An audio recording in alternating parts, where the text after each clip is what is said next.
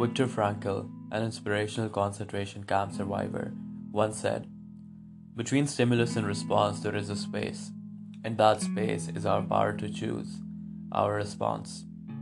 In our response lies our growth and our freedom. It's easy to underestimate the importance of this principle. I often get irritated by people who don't do exactly what they're supposed to do. You can imagine how often I would be losing my temper or simply fuming within. She asks too many questions, or why can't he just do what he's supposed to be doing? I used to say inside my head. I quickly began to negatively affect my interactions with others, as well as adversely affecting my health in the process. However, as I was once fuming inside and trying to maintain my temper and responding to one of my employees, this principle struck me like lightning. I immediately recognized that what I was feeling was not a result of what this employee was saying it was how I was interpreting what she was saying. Man is what he thinks about. If I choose to give a different interpretation to the situation that was playing out, I would be feeling differently. This is true for all events that you encounter in life. The way you interpret what's happening to you is more important than what's actually happening to you. We have the capacity to choose. Between stimulus and response, we have a choice. The next time we're compelled to overeat, we can recognize that at the end of the day, we have personal control and we can stop ourselves from eating more. When someone irritates us, consider it as a stimulus. We can decide that we don't or we won't let anyone dismantle our inner peace. If someone tries to undermine us, which is again a stimulus, we can consciously decide that despite what's happening around us, we will retain our self esteem and self belief in ourselves and proceed based on our principles rather than how we feel. It may sound too simplistic, but we really have control on how we think, feel, and act. If we want things to change, we must change. Unless we change the way we respond to events, we will be undermining our growth and freedom. It's often said if you change the way you look at things, the things you look at change. We have to change if you want things to change for us.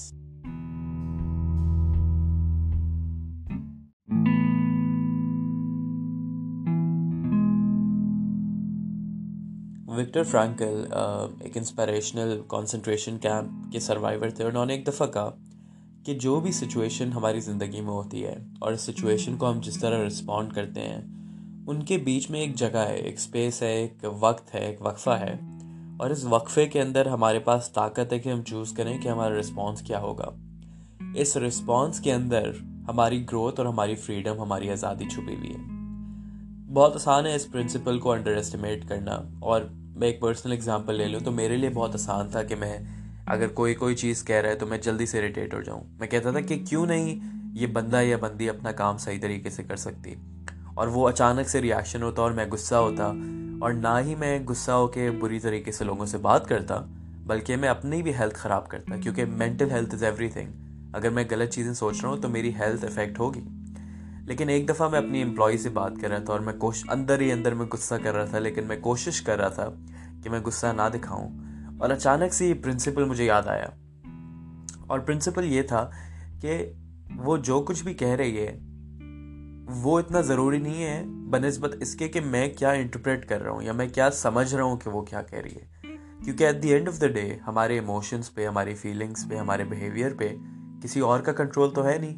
मतलब कोई अगर कोई मुझे चीज़ कह रहा है, उससे ज़्यादा ज़रूरी ये है कि मैं उस चीज़ जो वो कह रहा है, उसको मैं किस तरीके से समझ रहा हूँ। इंसान वही बनता है जो जिस बारे में वो सोचता है।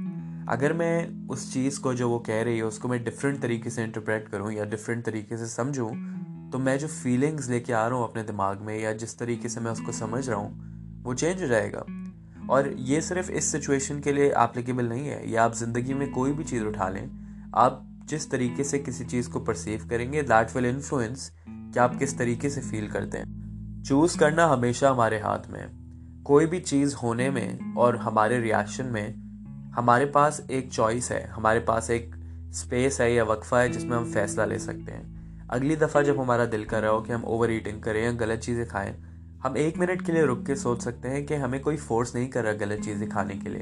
हमें एक आदत डेवलप हो गई और आदत तोड़ने में टाइम लगेगा। और लेकिन हमें ये रियलाइज़ करना है कि हम फैसला अगर ओवर ईट कर रहे हैं तो हमारा अपना फैसला है। अगर अगली दफ़ा कोई हमें इरिटेट कर रहा है, जो एक स्टिमुलस आप समझ सकते हैं हमें ये सोचना होगा कि हम जिस तरीके से रिस्पॉन्ड करते हैं इस चीज़ को वो हमारे हाथ में ना कि किसी और के हाथ में। सो so, इस तरह अगर हम अपने आप को थोड़ा मौका दें हमेशा कोई भी चीज़ के बीच में और अपने जिस तरीके से हम उसको रिस्पॉन्ड कर रहे हैं उसके बीच में आप देखेंगे कि आपकी पर्सनल पावर और पर्सनल वैल्यू खुद बढ़ेगी। अगर हम चाहते हैं कि चीज़ें बदलें हमारे इर्द गिर्द की हमें बदलना होगा। अनलेस हम जिस तरीके से चीज़ों को रिस्पॉन्ड करते हैं अनलेस हम वो नहीं बदलेंगे हमारे इर्द गिर्द की चीज़ें नहीं बदलेंगे। अक्सर लोग कहते हैं कि अगर आप वो चेंज करें कि जिस तरीके से आप लोग, जिस तरीके से आप चीज़ों को देखते हैं, जिन चीज़ों को आप देखते हैं, वो बदल जाएँगी। अगर हम चाहते हैं कि हमारे लिए चीज़ें बदलें, हमें खुद बदलना पड़ेगा, हमें कॉन्शियस रिस्पॉन्सिबिलिटी लेनी पड़ेगी कि चाहे कुछ भी हो हमारी ज़िंदगी में।